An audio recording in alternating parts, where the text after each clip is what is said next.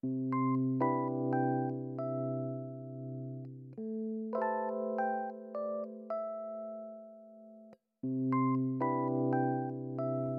привет, это подкаст «Мамство и IT».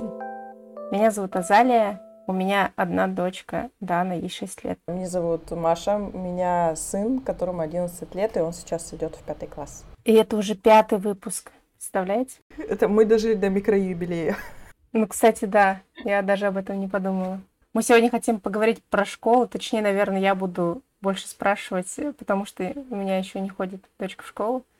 И мне дико интересна эта тема. И плюс сейчас 1, скоро 1 сентября, может быть, даже успеем. Супер актуальная тема. Да, школа это такая актуальность и боль, что э, просто нельзя сказать словами, передать эмоциями с одной стороны. С другой стороны, э, у нас знания о школах, они э, остались с нашего детства и, может быть, уже в каких-то моментах не актуальны, потому что, с одной стороны, у нас есть в школьной системе а, проблемы, с другой стороны, у нас есть возможность, более разнообразные возможности, чем были в наше детство. И в первую очередь я хотела рассказать о них. И для начала мы вспомним, что же было в нашем детстве и как мы учились в этих самых школах. Рассказывай, как ты училась. У меня было две школы, то есть э, средняя, обычная средняя школа и лицей.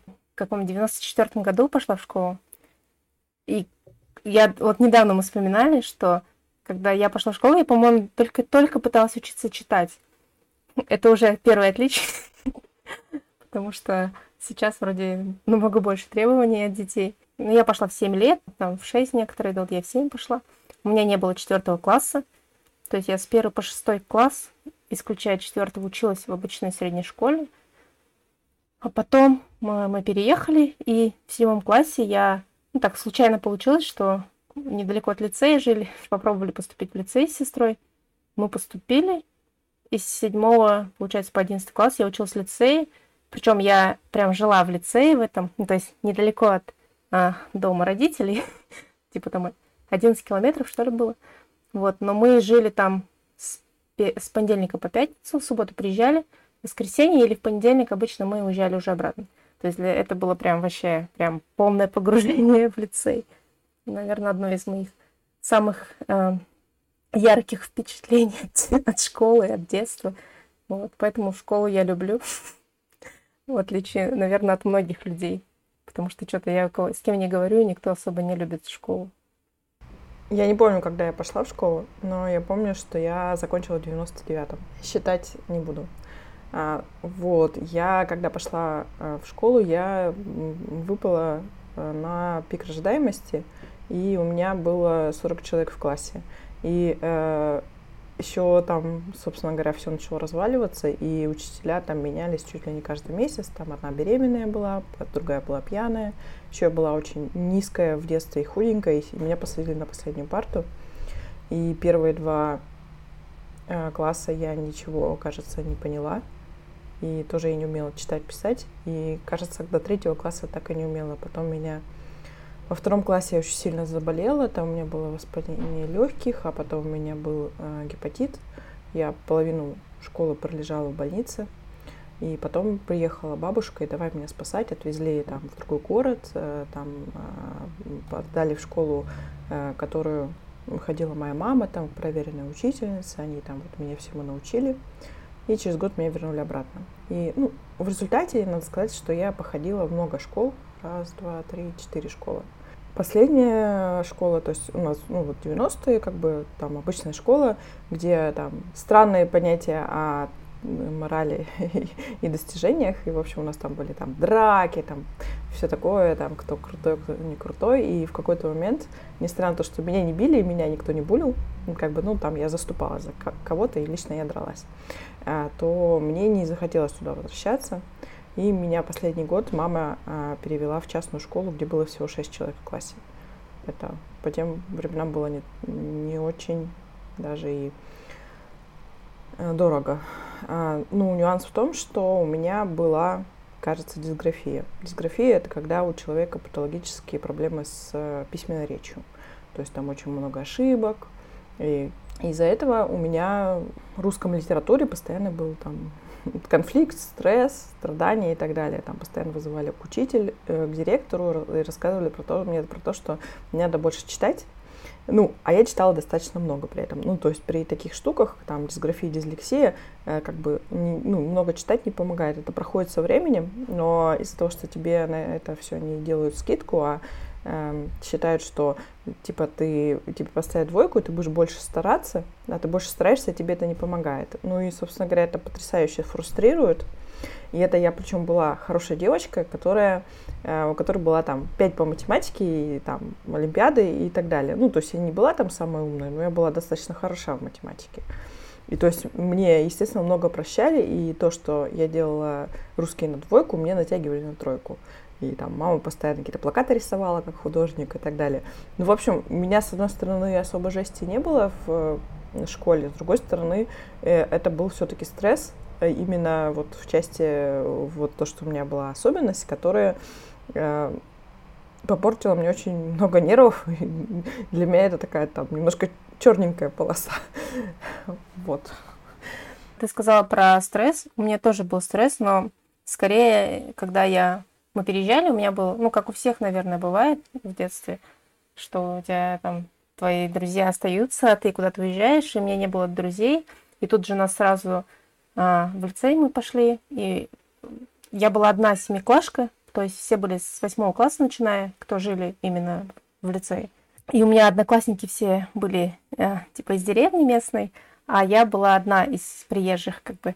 Вот. И лицей сам был в деревне находился. И получается, что а, вот у моей сестры еще как-то были одноклассницы там с кем, а у меня, ну, кроме сестры, никого не было первый год. И было тоже немножко стрессово, но, а, наверное, полгода потом начала я друж... общаться больше со старшаками, и как бы все нормально стало. Но вначале у меня был стресс, вот именно когда я первый раз меняла школу, но у меня, по крайней мере, две было там только школы. И, возможно, э, из-за этого было чуть поменьше стресса, наверное, да. Вот, там еще были проблемы с языком, потому что мы, пере... мы поступили в лицей, где был... были национальные языки, и которые я вообще не знала. И, например, у меня были конфликты с, с, не... ну, с небольшим количеством одноклассников, и тоже э, на, на этой почве, то есть они там за спиной говорили обо мне что-нибудь, пока я не понимала вот это все. Вот. Ну и, кстати, насчет, а, ты говорила, что у тебя там много детей было в классе, у нас тоже, когда я поступила в первый класс, у нас было очень много, у меня тоже был гемографический подъем этот, я родилась в удачный год, урожайный. А когда я пошла в лицей, у нас там было типа человек 10. Ну, мы выпускались, у нас было типа много, самый большой класс 14 человек. Вот. Так что да, э, тоже поэтому было легче учиться, наверное, поэтому я так и запомнила. Там и друзья у меня до сих пор которые самые близкие, они у меня с лицея все равно остались. Со мной родители сидели, и несмотря на то, что я была самостоятельным ребенком, то есть там я просыпалась сама утром, сама там шла в душ, готовила завтрак и собиралась и уходила, у меня все спали. Но, тем не менее, я со мной сидели и делали уроки. То есть, во-первых, вот этот русский бесконечный, там, чтобы сдать очередную какую-нибудь контрольную или экзамен выпускной со мной, там, у нас была такая специальная тетрадка по русскому языку, мы вот его прорешивали, я сдавала, после этого все забывала. И, во-вторых, э, у меня была бабушка математика, и она, собственно говоря, меня натаскала на вот эту математику, что, ну, после которой я стала хороша. И так вот, и у меня есть подруга, которая, а, у нее школа там очень хороший опыт, она там Ей это все легко давалось, она делала все сама, и как бы никогда там с родителями никакие уроки не делала. И у нее были такие же ожидания от своего ребенка, э, что она будет, э, ну, тоже как бы нормально будет, как обычно, ходить в школу, и не надо будет там с ней сидеть и что-то делать, и так далее. И э, у нее как раз получилось так, что ее дочь дочери потребовалась ее помощь а, в уроках. Но в принципе дело в том, что современная программа начального обучения предполагает, что родители делают уроки с э, детьми. Там есть три разных программы, я уж не помню, какая из них какая, но некоторые из них построены так, что ребенок не может сделать это самостоятельно. Вот. Ну так вот, мы плавно перешли к современной школе, и с одной стороны она очень повторяет Э, советскую школу, и вот э, все так гордятся наследием, и что она самая лучшая. Действительно, она не самая плохая, так сказать, но, с другой стороны, как бы некоторые штуки, э, они так и тянутся э, из Советского Союза. Во-первых, э, сейчас вот я говорила, что я родилась на демографическом подъеме, у меня было 40 человек в классе. Так вот, ребенка я родила на демографическом, черт побери, подъеме. Его год рождения, мы когда пытались пойти в школу, у нас там тоже 40 э, человек в классе, и это норма. И сейчас везде школ не хватает, учителей не хватает, везде очень сильно переполненные классы. А, э, допустим, ну, зависит, конечно, от региона, там, и так далее. Ну, Краснодарский край, там, у них там э, параллели даже, ой, до каких-то, до букв К и так далее. Проблема Э, вот, собственно говоря, основная современная школа в их переполненности. То есть какой бы был не прекрасный учитель, какой бы не был прекрасный ученик, э, очень сложно что-то понять, э, когда так много людей. Это переводит обучение практически на откуп родителей и детей. И особенно у маленьких детей в начальной школе бывают проблемы с вниманием, дисциплиной, с усидчивостью. И вот переполненность классов, это, конечно, очень сильно э, усугубляет эту проблему. Ну и опять-таки, как бы это для учителей это очень большой вызов. Во-первых, бюрократическая нагрузка на них. Во-вторых, как бы именно по количеству детей, как бы им сложнее, они меньше могут и так далее. Ну, второй проблема, которую я считаю, что есть э, в наших школах, это то, что, собственно говоря, я уже упоминала, что у меня была дисграфия, и э, там у детей бывает там дефициты внимания, там шило в попе, которая называется СДВГ, там э, дисграфия, когда ты не можешь писать, дислексия, это когда э, человек патологически, э, ему сложно читать. А, то есть вот если ты, человеку, ребенку сложно читать, он читает очень медленно, а у нас, допустим, как бы контрольная математика, там, прочитай и пойми задачу.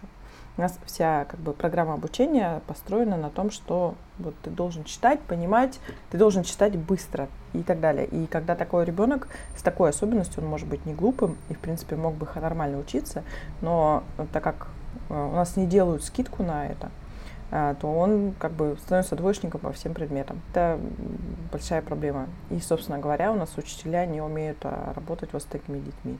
Таких детей достаточно много. Это не, не нормальные дети, это не какие-то там из ряда вон а, проблемы, это там мелкие особенности, мелкие отличия, с которыми при правильном подходе вообще никак не могут помешать. Вот. А у вас было в школе скоростное чтение? Я просто помню, ну, надо было прочитать сколько-то слов да. за минуту. Это было так ужасно. Не знаю, может, сейчас этого нет, но я думаю, что все еще есть. Или нету? Есть, есть. Жесть. Есть. Я помню, я так стрессовала.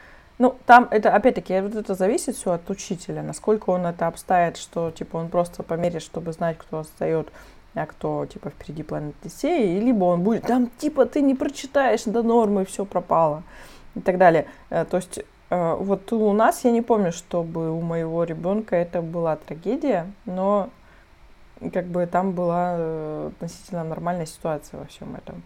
И обычно э, вот учителя с такими вот детьми, они говорят, идите в коррекционную школу. Но нюанс в том, что коррекционные школы тоже не умеют работать с такими детьми по большой части.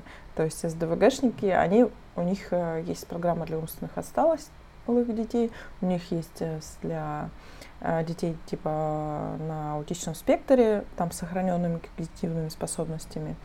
Есть для речевых детей, там заикание, такие-то и так далее.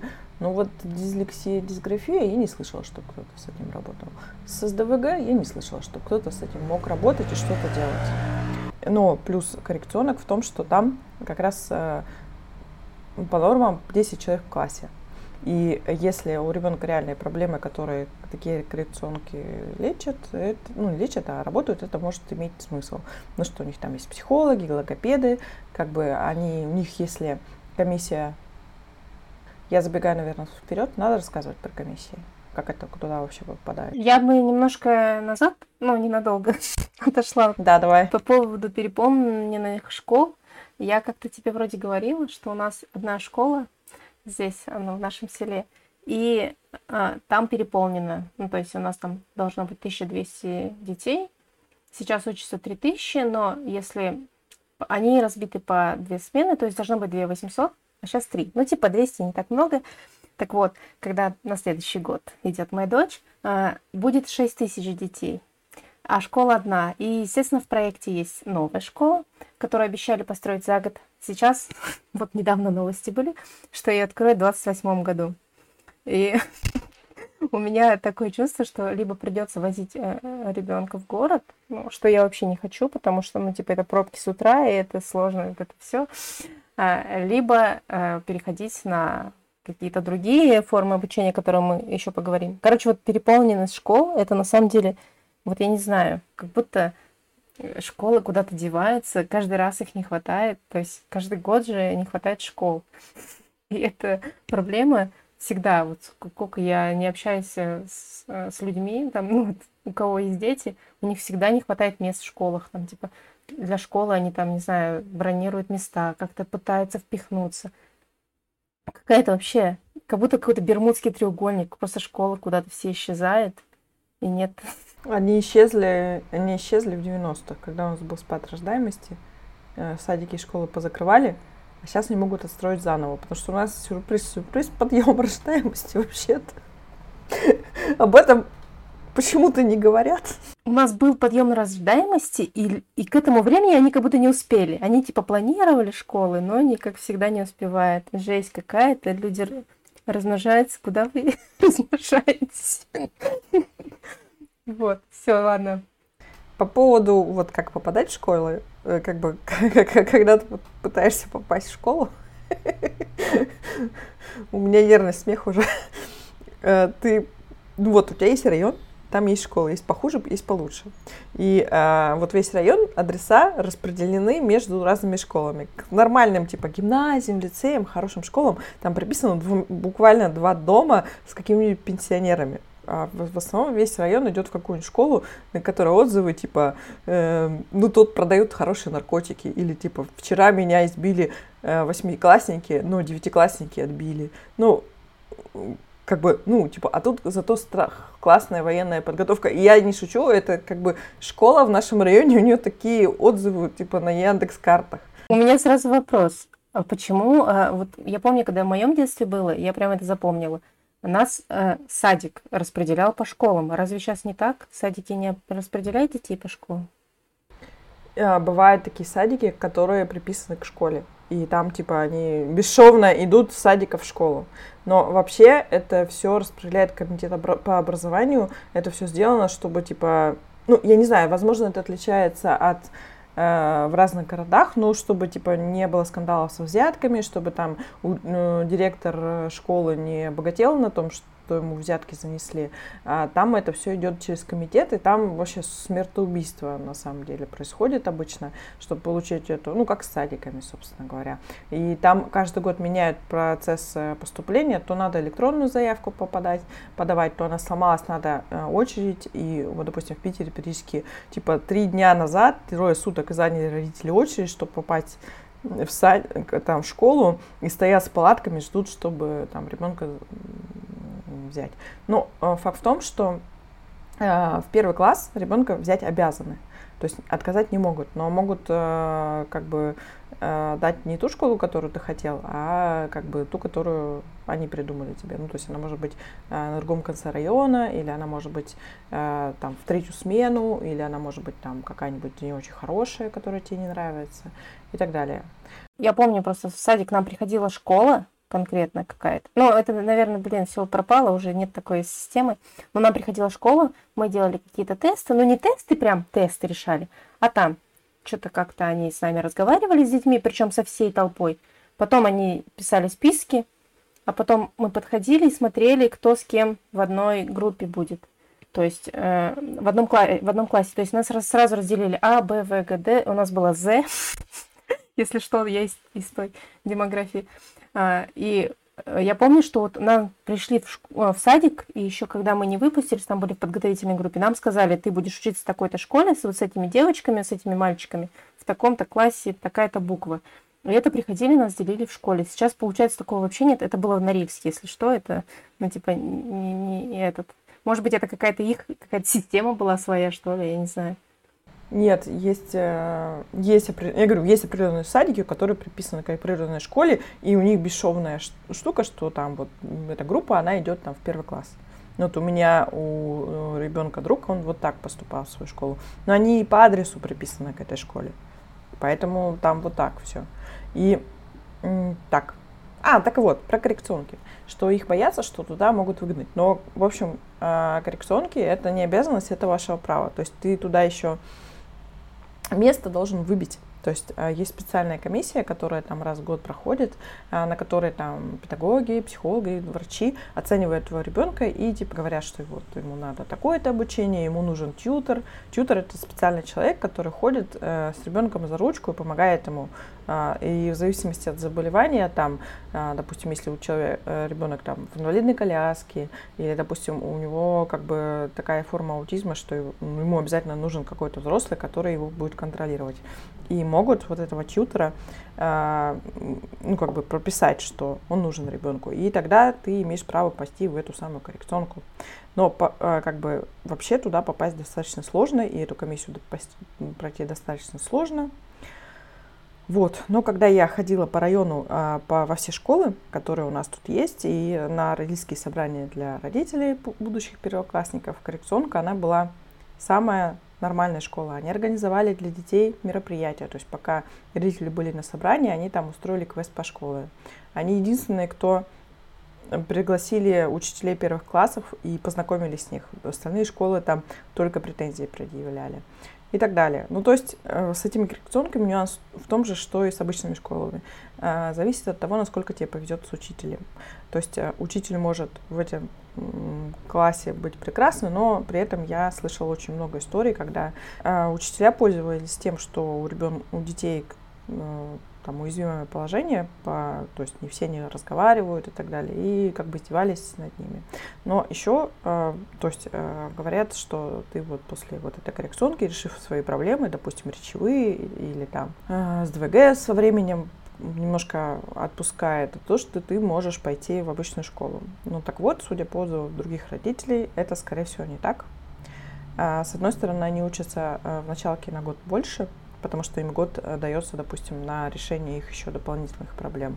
А с другой стороны, когда ты пытаешься перейти в другую школу, какую-то обычную, э, там тебя будет э, ждать на входе тест, которым тебя будут уже решать, брать тебя или нет. И та школа, скорее всего, будет уже переполнена. Вот я говорила, что в первый класс вас обязаны взять, а в остальные классы тебя взять никто не обязан. И если ты какой-то проблемный ребенок, если хочешь с чем-нибудь, тебя, в общем-то, никто и не возьмет. Ты, ну, сейчас рассказал про коррекционки, но это, типа, когда у детей, понятно, там проблемы такие физиологические, прочие, а, ментальные, еще какие-то. А вот есть, бывают же отстающие дети. Я просто помню, что вот есть, а, у нас просто были классы, где просто сгребали всех отстающих, и, и там, типа, училось пять человек, допустим, и их толком никто не учил. Сейчас такое вообще есть или, или ты вообще не в курсе? Ну вот я говорила, что есть э, школы самые плохие, где там военная строевая подготовка, всех неудобных туда выгоняют.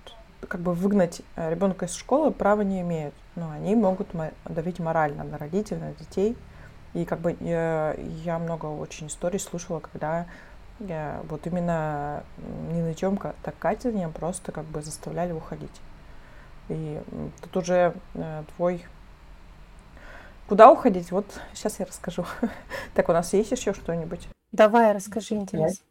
Я говорила, что у меня были в школе проблемы с э, дислексией и дисграфией, и я уже упоминала, что у меня ребенка была проблема с речью очень большая. И, а у детей, у которых проблемы с речью, у них э, в школьном возрасте э, очень часто всплывают какие-нибудь вот такие штуки. Ну, там, несерьезные, как бы, ну, не ужас-ужас, но какие-нибудь такие вот особенности, там, дисграфии, дислексии, там, э, проблемы с вниманием, просто потому что там э, нервная система позже э, созревает. И поэтому я ужаснулась то, что наша школа, куда мы собирались пойти, э, сказала на 48, ой, нет, 38 там было человек, и в итоге мы пошли в частную школу. К счастью, у нас есть частные школы. К несчастью, они очень-очень дорого стоят. А, то есть, а, допустим, в Питере а, сейчас частные школы от 30 до 100 тысяч в месяц. Плюс очень часто там будет плюс еще один месяц, типа входной у них. И тем не менее, они переполнены. То есть, как бы, э, там еще ты, если туда приходишь и говоришь, я хочу у вас учиться, они говорят, ну, давайте-ка мы на вас посмотрим, достойны ли вы. Они бывают очень разных тоже форматов, они бывают э, очень сильно альтернативные, э, то, есть, э, то есть, когда там э, Монтессори или Вардольская система, или, то есть, не по ФАГОС не вот это по вот этой стандартной школьной программе государственной. Ну, то есть они в итоге все равно сдают экзамены, аттестации и так далее по ФАГОСу. Но сам по себе учебный э, процесс, он построен не так. То есть там может не быть этого всего, чего мы, допустим, как, боимся, или наоборот, этого может быть побольше. А могут быть они вполне классического толка, вполне классического вида. То есть, допустим, та школа, в которую ходил мой ребенок, это лицей был, она была вот просто обычная школа, просто там было 10 человек в классе. Там э, было достаточно доброжелательное отношение. Сменку не надо носить, все хранится в школе. А у каждого ребенка там шкафчик, в этом шкафчике комплект учебников, всякие там краски, а, форма и так далее. И комплект учебников хранится дома. И э, в таких условиях, конечно, гораздо комфортнее учиться, прямо скажем. То есть какого-то там срача в родительском чате никогда не было. То есть там все решается легко, без проблем и так далее. Но тем не менее, мы там все равно не доучились, потому что э, моего ребенка э, он э, ловит ворон на уроках просто в космических масштабах, и он очень сильно отставал, э, несмотря на то, что там а, то есть сначала он просто вставал, и у него появился нервный тик, и как бы у него появилась очень сильная неуверенность в себе. И у него появились самонаказания, и как бы он, это было все ужасно. Я а, в тот момент я наняла девушку, которая делала с ним уроки каждый день и вот подтягивала. Стало легче, но он все равно себя считал сам дураком. И вообще, в принципе, у него особенность, что он как бы вот на общих уроках ничего не ловит. То есть он ничего не понимает. И, ну, то есть а, он не может сосредоточиться на вот этой вот скучной монотонной штуке, которые говорятся. То есть он не специально, не со зла. Ну, он то просто он бы слушает, слушает и улетел в своих фантазиях куда подальше. И мы в итоге ушли в онлайн-школу, потому что э, как раз-таки постоянно были разговоры, что он там не справится с программой и так далее. И э, я видела э, его состояние, что он себя считал дураком, хотя я его считаю, дураком не считаю. В таких ситуациях невозможно человеку говорить, ну нет, ты умный, потому что он не верит, и он говорит, нет, это не так. Ну, то есть и он, у него есть конкретные штуки, по которым он может себя оценивать, и эта оценка очень плохая. И потом известная тема, что э, школа нужна для социализации. Ну вот на примере моего ребенка я узнала, что, оказывается, социализация не всегда идет э, в пользу. То есть э, вот в этот пик э, школьных, так сказать, неуверенности в себе у него появилась такая вещь, несмотря на то, что он очень э, общительный человек и болтливый. Он, э, допустим, мы приходили в какой-то кружок или в детский лагерь летний, и он э, там тусил два дня, и либо вообще обща, скатывался со всеми общаться, либо там на первый-второй день там взрывался, там, что ему казалось, что над ним, над ним смеются, или еще что-нибудь, и отказывался э, с ними ну, туда ходить. И была такая ситуация, что мы поехали в, на море, тоже там был детский лагерь с родителями. И он сказал, я в этом участвовать не буду. Он э, вышел из комнаты два раза. Ну, классно. Он вышел, классно порисовал. И вышел, классно поучаствовал в спектакле. Все были просто в шоке, что этот человек, который не хочет ни с кем общаться, он может классно играть э, в, э, в театре. А, но, тем не менее, как бы это было очень наглядно, что куда-то вот социальная штука идет не туда. И после того, как мы ушли в онлайн, и он просидел год школы, он успокоился. Ну, это не только благодаря этому, мы параллельно еще на психологу пошли, чтобы работать над тем, что как бы вот у него такая вот какие-то элементы СДВГ есть, дефицит внимания, неуверенности в себе и так далее. И вот после э, того, как вот мы год ушли с э, той школы, сидели дома, занимались как-то, пытались реабилитироваться. На, ну, тоже он летом пошел в лагерь, и там уже было все нормально. То есть он совершенно спокойно и нормально общался с другими детьми. Конечно, не утверждаю, что социализация в школе это всегда плохо, я просто говорю о том, что иногда бывают такие ситуации, когда э, лучше человеку забрать из коллектива, и для его социализации это может быть даже и лучше. И э, особенно в таких случаях, когда есть какой-нибудь буллинг. Э, потому что, как не печально, у нас э, такое случается. И, и даже дело не в том, что... Ну, то есть по поводу буллинга я считаю, что это не наша ситуация, я просто про это много читала. В основе буллинга почти всегда действие взрослого. То есть э, невозможно дружить, там, говорить детям, помиритесь между собой, там, не деритесь и так далее. Потому что э, я очень много раз слышала о таких ситуациях, что учитель, может быть, это неосознанно, но он начинает там э, говорить там детям, что вот у вас там какие у тебя какие-то не такие родители, ты грязный, ты дурак, и твои родители дураки. Это реальные фразы, которые иногда говорят, к сожалению, учителя. И э, либо какой-то там, ну, другим способом презрения к, уч- к ученику э, показывает, и этот ученик становится объектом э, травли. И, к сожалению, ну, мне кажется, что возможно, конечно, там надавить на всех и на школу, и на учителя и так далее, и решить эту проблему, но мне кажется, что иногда, не уйдя из школы, это невозможно сделать. И мне кажется, что это правильно уходить из такого коллектива, который к тебе там относится. Другое дело, что в наших, ну, как бы, в условиях переполненности школ, про которые мы выше говорили, э, это очень сложно и иногда практически невозможно. То есть на районе или в городе твоего ребенка все остальные школы просто не берут. И такие ситуации тоже бывают. И, или, возможно, даже дело не в буллинге. У меня у подруги э, просто дочка была в такой школе, у которой а, у них была слишком высокая нагрузка. И она тоже, э, очевидно, ребенок страдал. И когда они пытались э, пойти в комитет по образованию, им сказали, ну, мест нету, мы вас никуда не можем взять. Да, это все, я согласна с тобой, потому что у меня даже есть пример, моей знакомой мальчика сильно... Она не знала, она просто заметила, что у нее сын начал просто плохо учиться, не разговаривать с ни с кем, там, у него друзья как-то отвалились все такое. Оказалось, ну, она его забрала, перевела в другую школу. Оказалось, что потом ей рассказали а, бывшие ученицы этого мальчика, ну, сына, что его а, учительница сильно булила. То есть она говорила, что он тупой, что он дурак. И потом начали, подхватывали дети. Короче, у него был прям реальный буллинг в классе, о котором мама не знала. Ну, и он перестал общаться, то есть он все время маме все рассказывал, а тут перестал.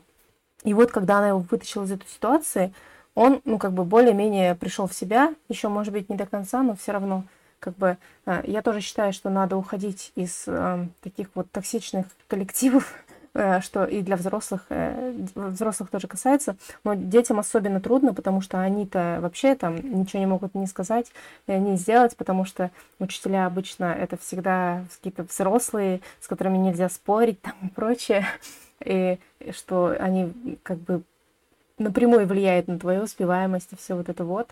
И, короче, для, для детей это еще более стрессово. А, поэтому, да, я с тобой прям супер согласна. Но у меня вопрос на, насчет а, вот онлайн-школ. Меня вообще очень сильно волнует, потому что я знаю несколько людей, у кого дети учатся онлайн. Это ты, а, еще одна женщина и а, там один коллега. Вот. И у него... Вот я хочу рассказать про коллегу этого, которого Э, я надеюсь, он не услышит.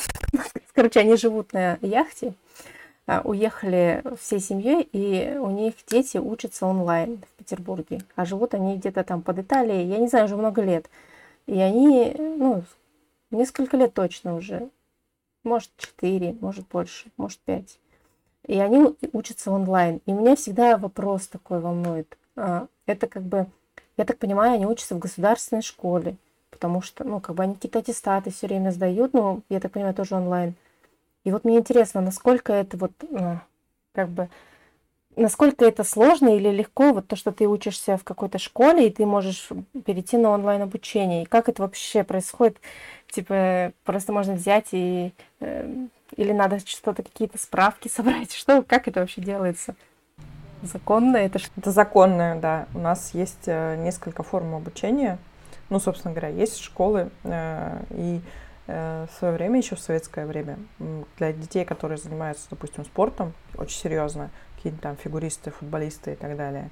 Или детей, у которых очень большие проблемы со здоровьем, и они не могут выходить из школ, а, была сделана форма заочная.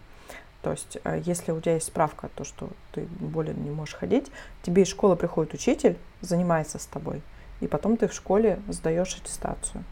Вот, ты можешь учиться по такой программе. И и там в зависимости от школы они вот эту аттестацию э, устраивают очень по-разному.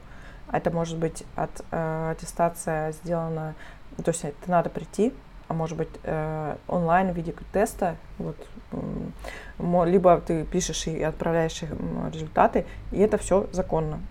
То есть это надо, вот заочное обучение, это ты э, к школе прикрепляешься, которая как бы такое реализует или учебный центр, и они тебе вот это все проводят. А есть еще семейное обучение. Ты просто уходишь, там пишешь в комитет по образованию, что я ушел на семейное обучение, и никому ничего не должен. А подожди, как не должен? А экзамены, там, аттестаты? В смысле? А вот а получить, что ты закончил что-то? Вот, ты должен только ЕГЭ и ОГЭ сдать. Ты можешь сдать аттестации промежуточные за каждый э, класс или там по четверти или по триместрам в зависимости от того, куда ты там прикрепился или не прикрепился. Но ты их можешь давать, но на самом деле не обязан.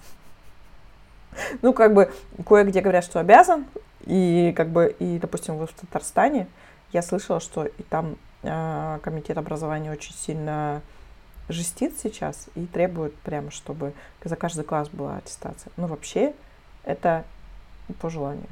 Стоп, подожди, а как же право каждого ребенка на обучение? Или у нас нет такого? Есть такое, ну ты как бы ты родитель, ты его забрал и ты реализуешь это право э, как бы как бы самостоятельно, сам его учишь. То есть ты можешь как бы учить его дома, а можешь прикрепиться к какой-нибудь там школе. Э, очень многие частные школы, которые не не по Фагосу, которые я говорила там все Кивардовские и так далее, они идут через эту систему а не потому что как бы э, если ты делаешь по фагосу, ты должен там вот все-все-все, что надо, все-все-все уроки, там всю сетку расписания, там уроки о главном и так далее. Там четыре физкультуры в неделю.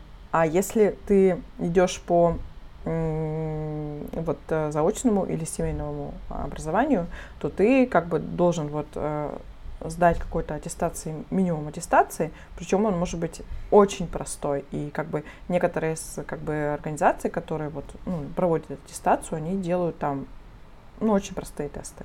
И как бы это сделать несложно, прямо скажем. Сложно сдать ОГЭ и ЕГЭ. К ним надо дополнительно готовиться. Но, в принципе, вот эти вот все промежуточные, это не страшно и не больно, и как бы ты, ребенок, скорее всего, их сдаст. Подожди, вот. я, я опять запуталась. Заочное это когда ты уходишь и прикреплена, да, ну вот, допустим, к школе. Да, это, это прикрепление к конкретной школе, которой ты сдаешь э, как бы э, аттестацию. А, а как они ну, проходят? То есть вот вы, вы вообще как сейчас учитесь? А семейное или заочное? Мы на семейном, да. Ну, э, как бы вообще семейное обучение, но ты можешь сама учить. Ну, вообще вот эти все формы обучения, на самом деле, э, их минус в том, что э, нагрузка дополнительная на маму, и ты должна это все контролировать, э, как учитель или там или мать репетитора, или как бы сидеть с ребенком и учить его, и там смотреть, чтобы он вовремя там сдал домашки или там прослушал что-то и так далее. Ну вот, мы э, на форме семейного обучения, но мы э, как бы аттестоваться будем через нашу онлайн-школу. Они проводят, они просто собирают все, что, ну, то есть у них тоже онлайн-тесты, которые ты должен пройти. Они э, по основным предметам более-менее серьезные, а по предметам типа труд, музыка, физкультура, они там для галочки, откровенно говоря. Вот. Ты мне скажи, как вот проходит ну, обучение само? То есть ты сама выбираешь э, математику, русский, или он какой-то от школы берет какие-то курсы, смотрит, или что это вообще? Как это проходит? Мне просто я вообще не знаю. Мы вот плавно перешли к тому, какие бывают школы, онлайн-школы. Это от того, как зависит от как проходит обучение, зависит от школы. Опять-таки, ты можешь учить дома сама, но если ты идешь в онлайн-школу, их э, там много-много разных. А, ну вот я знаю основных, каких самых знаменитых три. Это интернет-урок, Учеру и Фоксфорд. И а, чисто семейной школы это вот интернет-урок и Фоксфорд.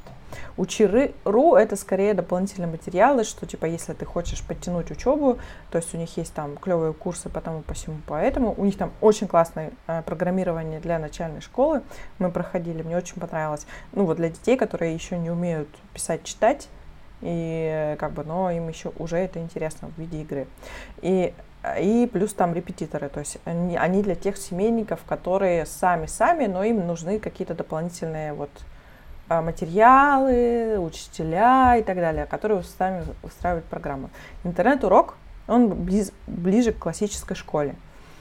То есть там есть, э, ну, соответственно, уроки, э, есть э, домашки, есть оценки, есть э, как бы, ну, материалы учебные, то есть там ребенок смотрит урок в записи или онлайн, делает по нему домашку, ну, сканирует, отсылает учителю, ему выставляют оценку. И, соответственно, там в какой-то момент, типа, вот это вот контрольное идет в аттестацию. И, соответственно, по вот этим вот оценкам в аттестации, соответственно, потом их аттестовывают. И, соответственно, ты э, эти онлайн-школы, они не всегда сами а, проводят аттестацию докум по документам. Они предлагают часто при, э, документы провести через какие-то школы партнеров, которые, в принципе, вот это вот онлайн э, проводят, которые вывозятся вот с этими онлайниками и так далее. Короче, там сложно, да. Вот по документам там это все возможно, но там разобраться, как бы, я до сих пор не разобралась. И есть Фоксфорд, они считаются самой большой школой России, и мы там. А, мы их выбрали, выбирал ребенок, потому что а, а, она самая простая. Она там тебе дается за выполнение XP, там у тебя есть персонаж игровой, которого ты э, одеваешь и так далее. И там э, вот в Фоксфорде есть три формата обучения. Тебе дают записи уроков, э, ну там материал к уроку и, соответственно, тест к этому уроку. И ты его выполняешь. И есть э, формат подороже, когда у тебя онлайн урок, то, то есть ты потом можешь в записи посмотреть, но ты можешь, должен приходить каждый раз на онлайн, и ты можешь там задать вопрос, но через чат, потому что этот, э, на этот урок приходят там много детей, там сотни и так далее. То есть там э, преподаватель как-то общается с учениками, он говорит, вот э, я вам рассказал, давайте-ка решите задачку.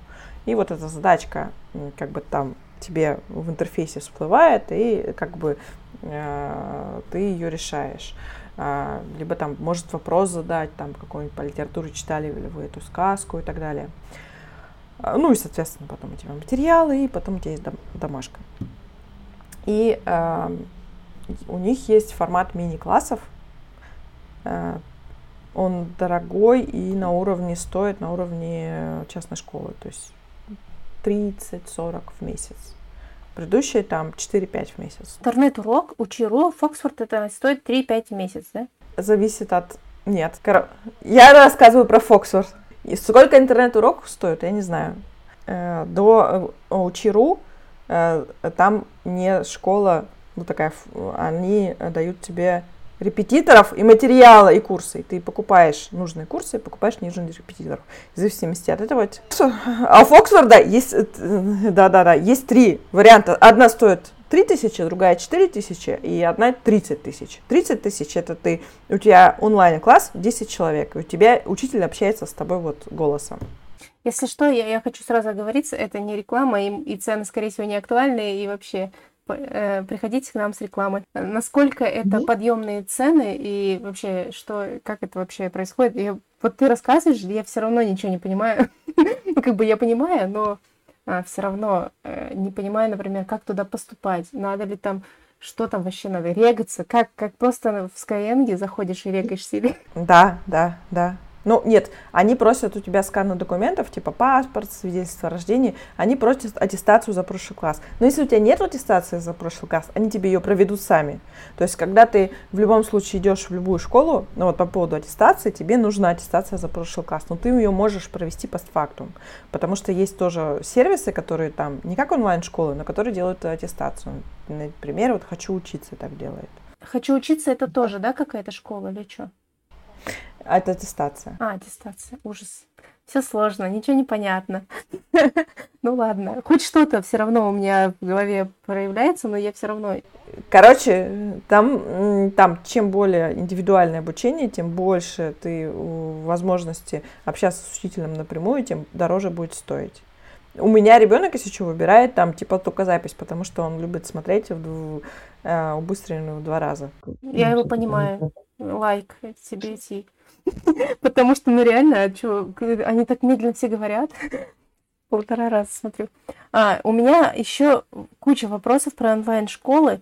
Есть еще какие-то школы, которые, типа, называются... Э, что-то я слышала, что есть какая-то э, наполовину онлайн, что-то такое. Типа, ты ходишь какие-то вещи офлайн, а какие-то онлайн. Ты знаешь про такое или нет? Или это в частных школах? Я знаю, что... Я не знаю, на самом деле, про какую конкретно школу идет, но, скорее всего, это частные. Некоторые частные, они делают, что ты ходишь к ним не 5 дней в неделю, там 3 или 4.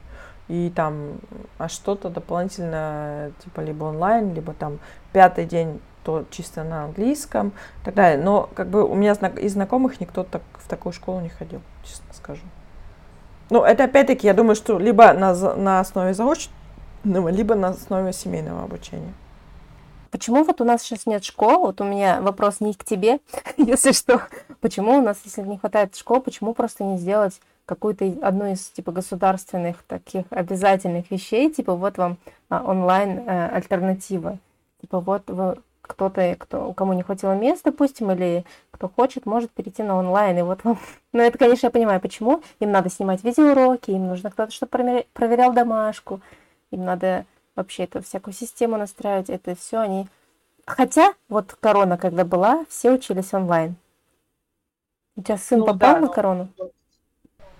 Да, он попал на корону, и он учился онлайн с, с нашей частной школы. И они, с одной стороны, молодцы. И у них было сильно лучше, чем э, в других школах государственных. Но у них все равно было хуже, чем в онлайн-школах, потому что онлайн-школы, у них там все уже отработано. Они умеют записывать видосики, а у них там есть вот этот нормальный класс, они умеют с ним работать, а у них как бы все материалы в интернете. То есть, допустим, у нас нет учебника, потому что у них на сайт заходишь, и там учебники, ну, то есть там учебник, такой-то класс, такой-то предмет, такие-то темы, и там просто поиском. Вот у нас, если какой-то мы делаем уроки, и у нас какой-то затык, мы просто поиском смотрим, открываем вот этот параграф и читаем. То есть, э, и, соответственно, тоже у них э, на сайте сделано так, что вот тот же Skyeng или Lingvaleo, вот, э, вот эти всякие материалы для отработки, там, там ты поговоришь, ты и так далее. И вот на, в онлайн-школах, собственно говоря, вот эти все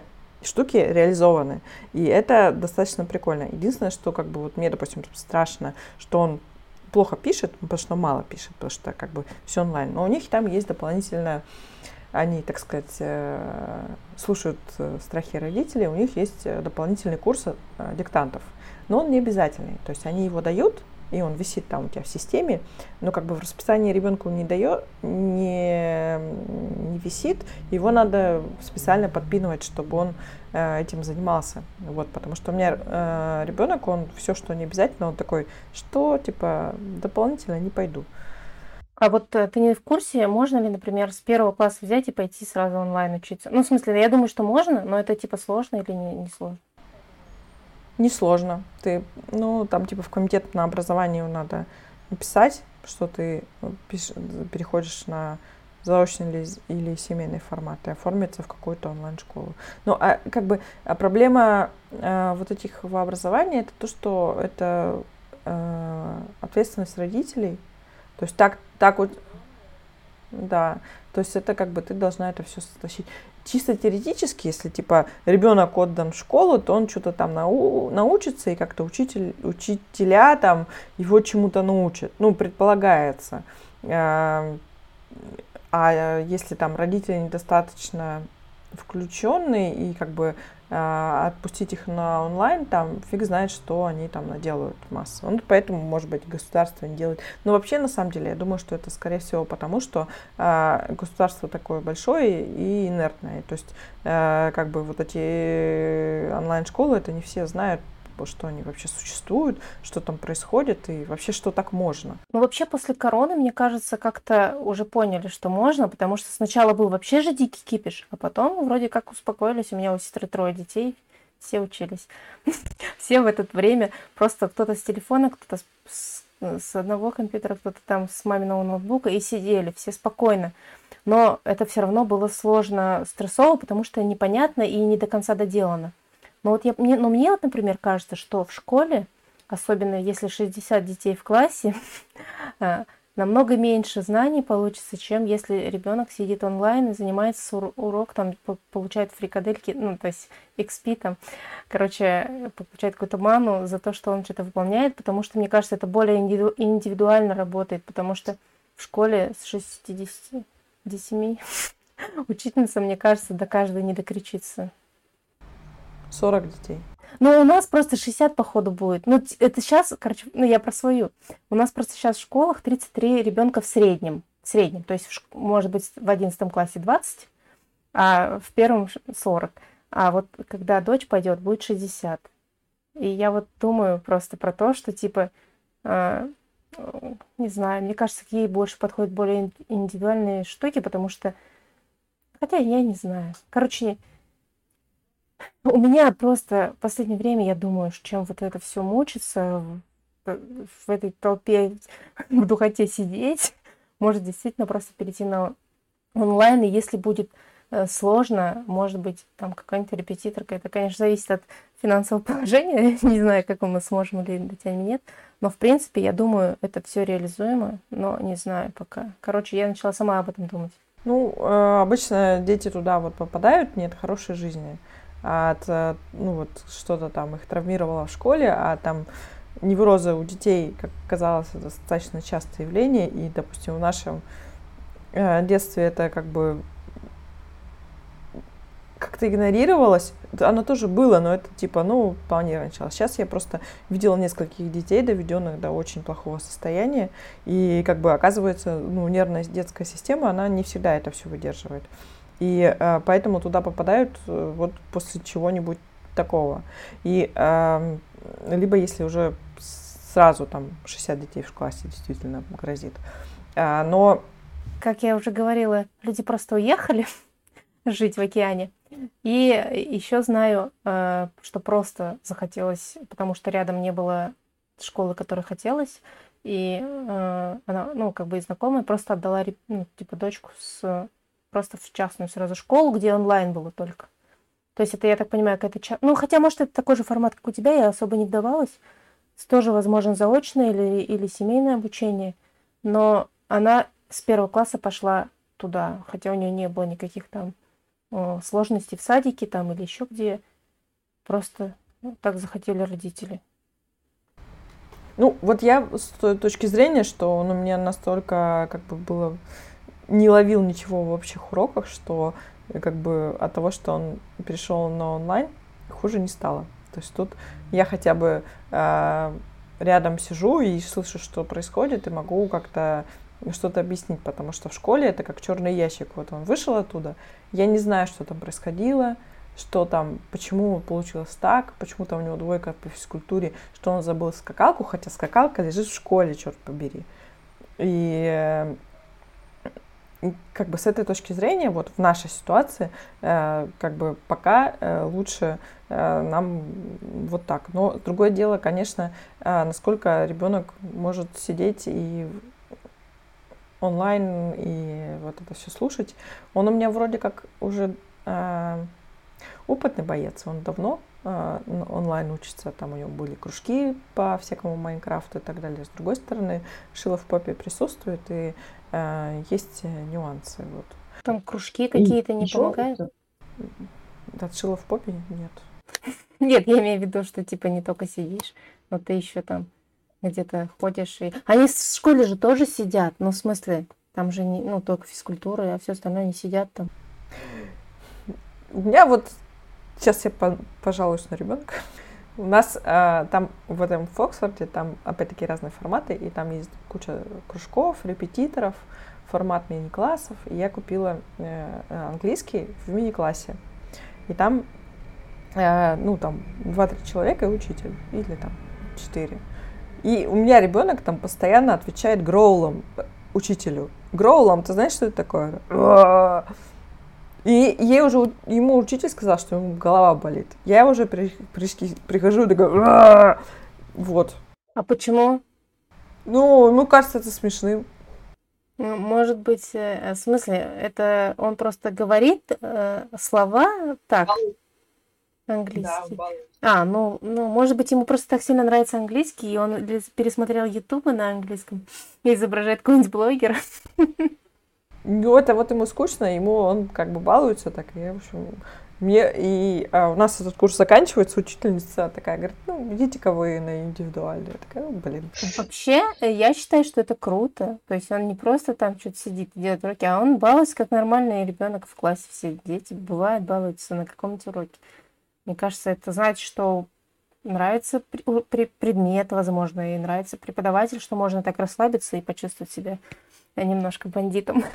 Нет, проблема как раз в том, что он как бы вот, в принципе, такой. Ну, в общем, это так, ладно, я пожаловалась на ребенка. Так, в принципе, э, вот э, при этом он, э, вот что у него хорошо идет, он неожиданно для меня хорошо знает английский.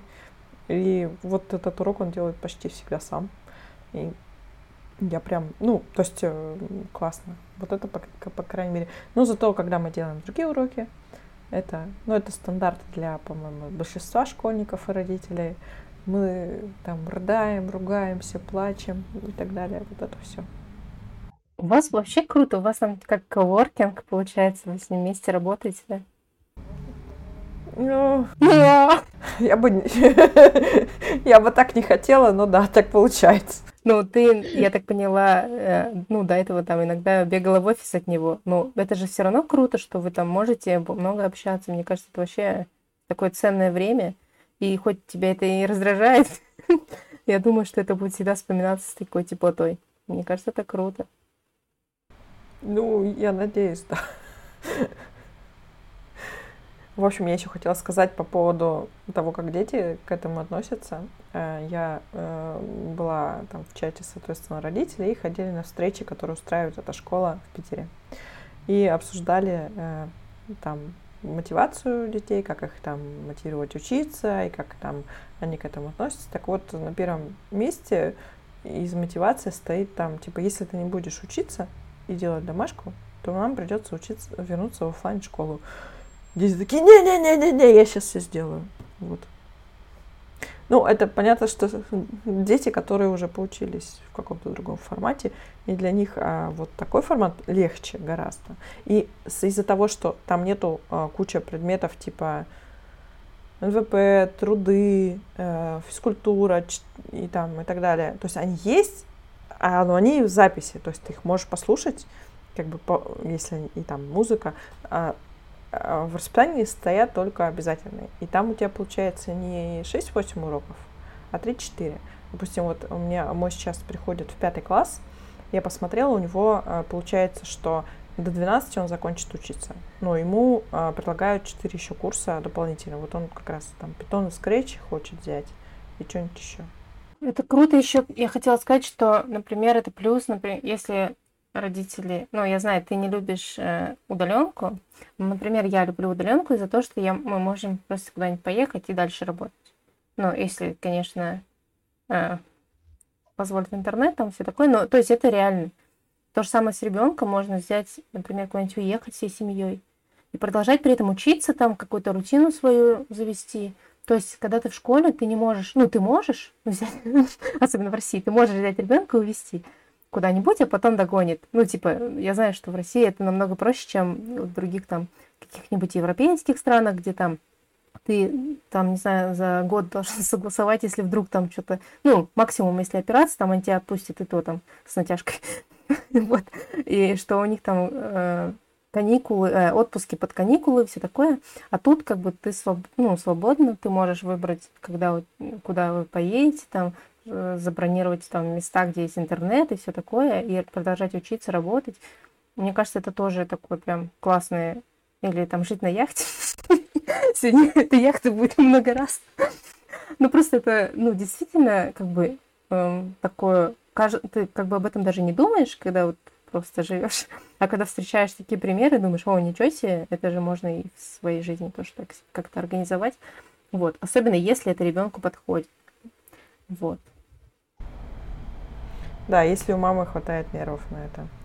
Еще я хотела сказать по поводу а, этой школе, то, что мне в ней нравится, так это то, что меня, мне не нравится в обычных школах линейки. Это какие-то там выстроили бедных детей, ну, попели, ну, потанцевали. Это ужасно скучно и вообще как бы кошмарный. Не понимаю этот формат. И в этой школе тоже есть линейки, но это, в общем, типа интернет-шоу. Там ведущие, они там, типа, мы будем так-то учиться, мы будем так-то вот такой, типа, а давайте там по, по какому-нибудь персонажу и так далее. Ну, в общем, во-первых, это не обязательно, во-вторых, это как-то поприкольней. А потом у них там э, мероприятия, э, они проводили в квесты в Майнкрафте, ну, соответственно, э, там понятно, что онлайн-школе как бы сам Бог велел квесты в Майнкрафте проходить, проводить, но как бы мне понравилось, что они такое сделали. Классно. Ну, в, тоже родительские собрания, там вот эти достаточно такие приятные, э, тоже онлайн. Тоже очень приятно, знаешь, что э, ты не должна отпрашиваться с работы, а ты можешь наушник на работе воткнуть и сидеть слушать, что там происходит. Хорошо. А, а есть вообще минусы у твоей, у твоей этой школы любимой, которая нам не заплатила? Э, минус, конечно, мне очень страшно, что мой ребенок, что я упускаю его образование, что он будет хуже за чего-то знать. Мне очень страшно, что как бы я нифига не педагог, и у нас ничего не получится. Мне очень страшно, что он потеряет социализацию, он становится хиканом, и он такой, ходить на улицу? Ну уж нет, я там посижу. И э, то есть у меня вообще планы, что я его верну э, в, э, в обычную офлайн школу. Я надеюсь, что... Э, но когда я в прошлый раз пыталась, собственно, нас никуда не взяли. Потому что это ребенок, который вот такой вот, ну, шила в попе, он там, у него, он вроде не чистый СДВГшник, но примерно, и нет внимания. И школа его не рада видеть. И нам несколько школ прямо отказали. Вот. И э, он стал другим человеком, он там вырос, стал там спокойнее, зрелее и так далее. И, может быть, а сейчас, э, через какой-то там, ну, за этот год я заплатила.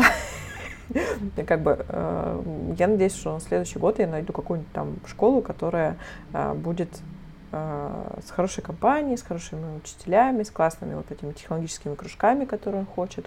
Ну, то есть, как бы вернуть человека в общество. У меня подруга, собственно говоря, которая говорила, что у них был ситуация там, когда школа перенапрягла ребенка, и они ушли как раз на домашнее обучение, на семейное. И они потом вернулись вот в альтернативные частные школы и возвращались. И ну, вот так возвращались в общество. И, а, другая знакомая, у которой ребенок онлайн ушел из-за дислексии, они, кажется, так и будут а, а, дальше учиться, судя по всему, потому что их как раз выдавили из школы, а, потому что не учитывали вот эти особенности ребенка. А вот этот интернет-урок, они вот эту справку, что у ребенка дислексия, они приняли и при выставлении оценок учитывали.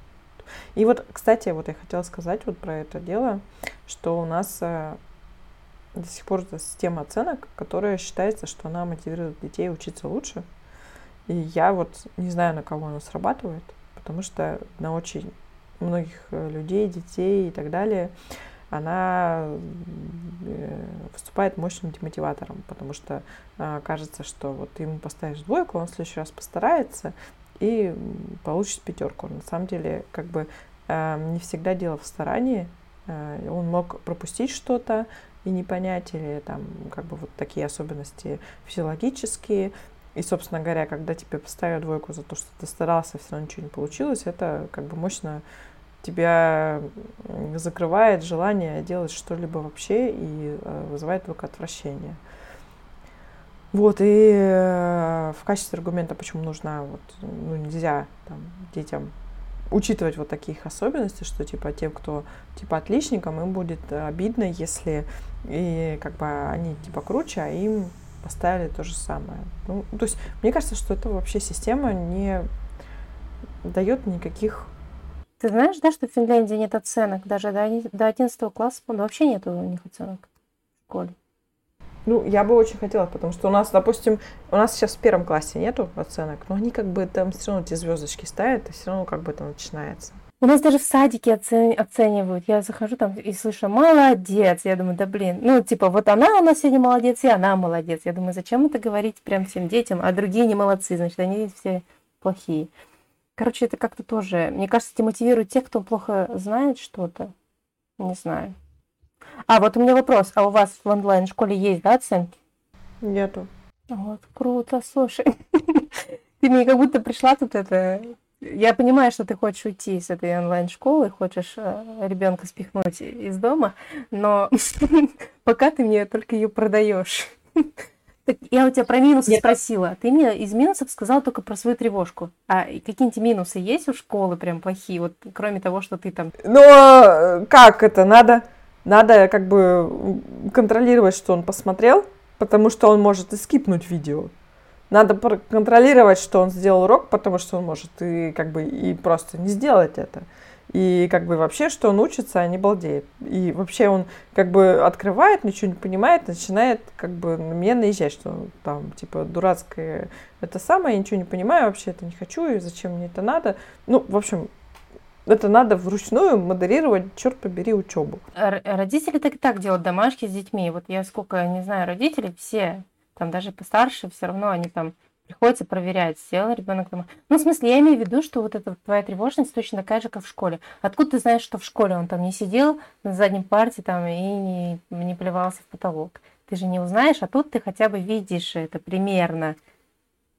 Да, ну как бы в школе я сидела на работе спокойно, там, что он делает, это было как бы, я это не видела. А тут, а тут я должна как бы каждые пять минут... Не, ну почему? Там же есть тесты, и тесты покажут, смотрел он или не смотрел. Показывается, что он просмотрел, что он не просмотрел, но он как бы... Я потом обнаружила, что он скипал некоторые видео. Делает за задание, выполняет же, выполняет. Если не выполняет, значит не смотрел. Выполняет, значит смотрел.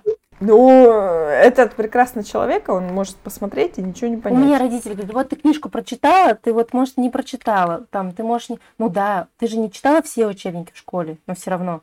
А он у тебя дофига видео посмотрел. Мне кажется, он все равно больше понимает. Ну вот смотри, ты до третьего класса говоришь, плохо читала. И при этом ты его на айтишница и все такое. Ну, типа, это вообще не влияет. Ну, что-то в голову вошло, и то хорошо. Да, короче, он э, там, как бы, человек, как бы ищет там, где попроще. И он э, в какой-то момент обнаружила, что он там включает видео, ложится на диван и включает YouTube. Включает видео с какой-нибудь литературой русской. Ну, как бы, типа, посмотрел, да.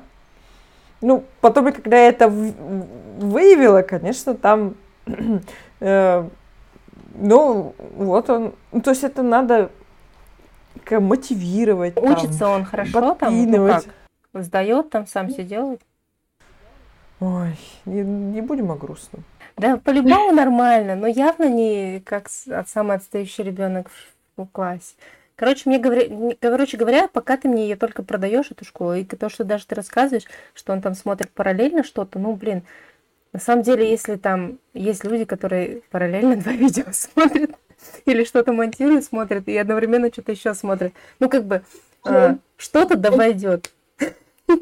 Да что там не войдет? Потом уроки сделаем, он ничего не помнит, и ничего. Я говорю, ты вот видео смотрел, что там было? Говорит, не помню. Но это опять не про школу. Ну, типа, минус, это опять не минус школы. То есть, может, у них какие-то там, не за минусы, типа, они там едят детей, там, не знаю, ну, какие такие минусы ты мне пока вообще не назвала.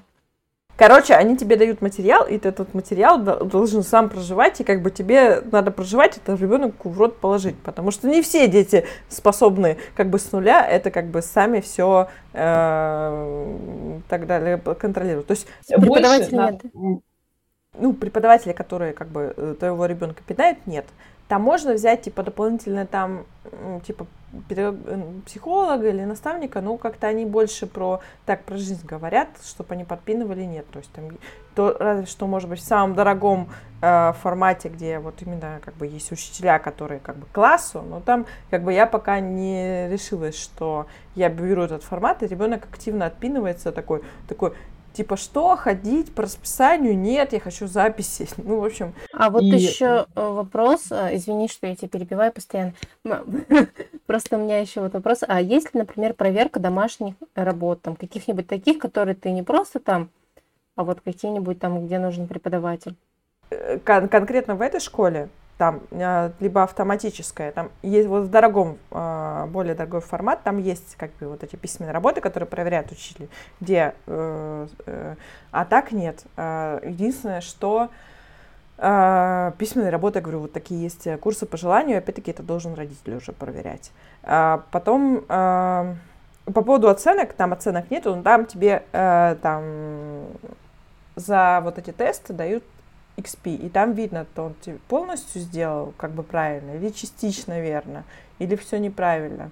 Ну, то есть, как бы, они оцениваются, но они там, ну, не 5-4 там и так далее, а типа, сколько ты сделал, сколько ты не сделал, сколько там, вот такое там есть. Но вот, допустим, в интернете-уроке там есть оценки классические. Интернет-урок, он, в принципе, более классический. Если родителям хочется вот такое более классическое образование, то вот там оно есть. Ну, то есть, эм, как бы они хороши тем, что они предоставляют разные форматы. Плохо то, что как бы формат, когда школа на себя берет больше э, ответственности от родителя, потому что вот, который формат я, это все ответственность полностью на мне, и мне надо очень много впрягаться в учебу ребенка. А, ну, как бы, а то, где школа на себя больше берет, это дорого пока, вот. А еще, опять-таки, вопрос социализации, потому что э, очень многие там семейники говорят, что социализироваться можно и э, в кружках. Но нюанс в том, что в кружках у них очень мало времени на побалдеть. И как бы вот социализация, она как бы, когда есть перемены, когда есть продлен, когда они могут там трепаться, бегать и так далее. А в кружках ты пришел чем-то, позанимался и ушел. И там обычно такой тесной дружбы возникает очень мало. И как бы бывают кружки, когда ты там, допустим, всю субботу, там какие-нибудь там музыкалки, художки или еще что-нибудь, а, но таких, ну, их редко хватает. Ну вот, например, по моим племянникам, которые ну, чуть постарше и примерно как твой, они вообще особо в школе не нет у них друзей. У них есть, ну, дворовый, ну, там, который, ну, ты как бы гуляешь. И а, все основ, основные это у них онлайн, то есть общение проходит. И у них, ну, типа, у них куча онлайн, ну, там тусовки всякие в Роблоксе и прочих, и они там прям общаются только там. И вот как не придешь, они все в телефонах, и все что-то там общаются. И они говорят, ну, либо они на улице с друзьями, либо они вот в телефонах. И в школе они говорят, я у них спрашиваю, они говорят, особо нет друзей. Вот. И я думаю, что э, сейчас, наверное, такой формат, ну, как бы из-за того, что есть онлайн, как-то больше, наверное, как бы не так страшно, как, например, у нас в детстве, помню, была э, одноклассница, которая все время болела, и она училась э, где-то несколько лет, она училась э, дома. И вот мы ее толком даже не знали, я, значит, детей толком не видела. А, у нее не было телефона, чтобы там общаться с кем-то там. А, вот, а сейчас, мне кажется, это такая не, не настолько прям большая проблема, хотя, наверное, все равно проблема. Вот. Ну вот, чтобы в Роблоксе сконнектиться, ты должен где-то задружиться и познакомиться с этим человеком.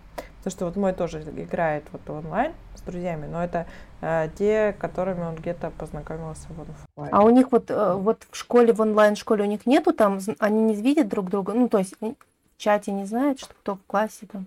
Ну там есть, есть в чате, но как бы дружба из этого не возникает.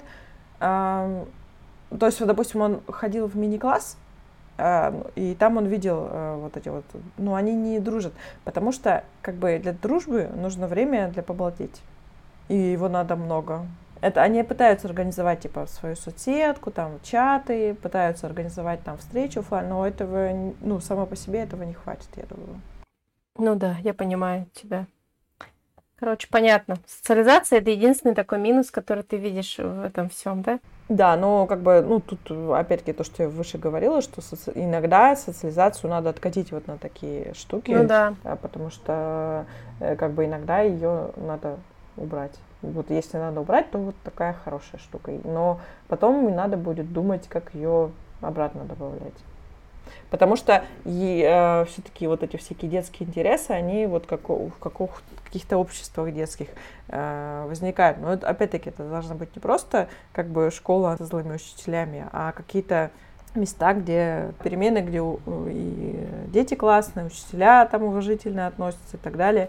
И э, тогда вот и дружба, и общение будут совершенно другие по качеству, мне кажется. Дорога до дома. Блин, ну, ну да, я, короче, поняла. Мне вообще очень дико понравилось все, что ты рассказала, и я много чего вообще не знала. Я думала, сейчас мы такие быстро потрендим, всякое неинтересное. Это школа дурацкая, что там сказать не о чем. А оказалось даже больше, чем я ожидала. Ну, то есть я вообще не ожидала, что ты мне там так настолько глаза откроешь. Ну, в общем, это все про то, что сейчас больше выбор. И так как люди разные, дети разные, иногда можно э, взять и такой формат, учитывая, что опять-таки мы выше говорили по поводу того, что в традиционных школах есть некоторые проблемы, из-за этого приходится уходить там в частные или в онлайн-школе. Но я, наверное, забыла упомянуть, что некоторые люди там начинают путешествовать с детьми, и для них э, вот такие варианты тоже очень классные. Э, вот, ну, как ты говорил, на яхте. И если нет школы рядом. Да. Куда-то там переезжают, и некоторые там на год перед детей переводят вот в какой-нибудь Фоксфорд э, перед, перед другой школой другой страны. Ну, в общем, они классные, они неплохо делают свою работу, но все равно мне тревожно. Ну, я надеюсь, что у тебя тревожность своя пройдет, и ты сама там решишь э, переводить, не переводить, вы там договоритесь. Я так понимаю, не в этом году. Я купила этот год весь со скидкой, кроме допов. И поэтому теперь сижу тут год целый. А, еще по поводу минусов. Очень сложно объяснить родственникам валидность э, того, что ребенок учится онлайн. Вот. А еще может быть э, проблема от опеки, если, но это, насколько я слышала, только в Татарстане. Ну, надеюсь, что только в Татарстане, а не в Башкортостане. Но э, я думаю, что проблемы с родственниками, они просто сопровождают все материнство, разве нет? Ну, типа, всегда что-то не то. У нас было не так, и та-та-та-та. Это же частая тема, что просто ну, границы и там объяснение. Короче, это не, не такая проблема. Ну, да. Ну, в общем, я желаю хорошего учебного года, комфортного обучения и любовь э, э, к новым знаниям. Да, и вообще вот я надеюсь, что я выпущу до 1 сентября, но даже если чуть позже нач... начинается учебный год, и я знаю, что нас слушают э, люди, у кого в основном мамы, ну, папа, может быть, тоже, у кого э, дети уже пошли в школу или только идут первый раз в школу, или тоже думают, как я, чтобы как, как вообще идти в школу. Э, я желаю вам сил, терпения, чтобы учебный, ну, чтобы было попроще в учебном году вам, дети, справиться, я думаю. Все, будем заканчивать. Пока подписывайтесь на наш телеграм-канал, на подписывайтесь на, подписывайтесь на наш подкаст. Да, ставьте э, реакции, пишите комментарии. Расскажите, как вы учились в школе. А и расскажите, как учатся в школе ваши дети. Вот. Все. Всем пока. Люблю, целую. Пока.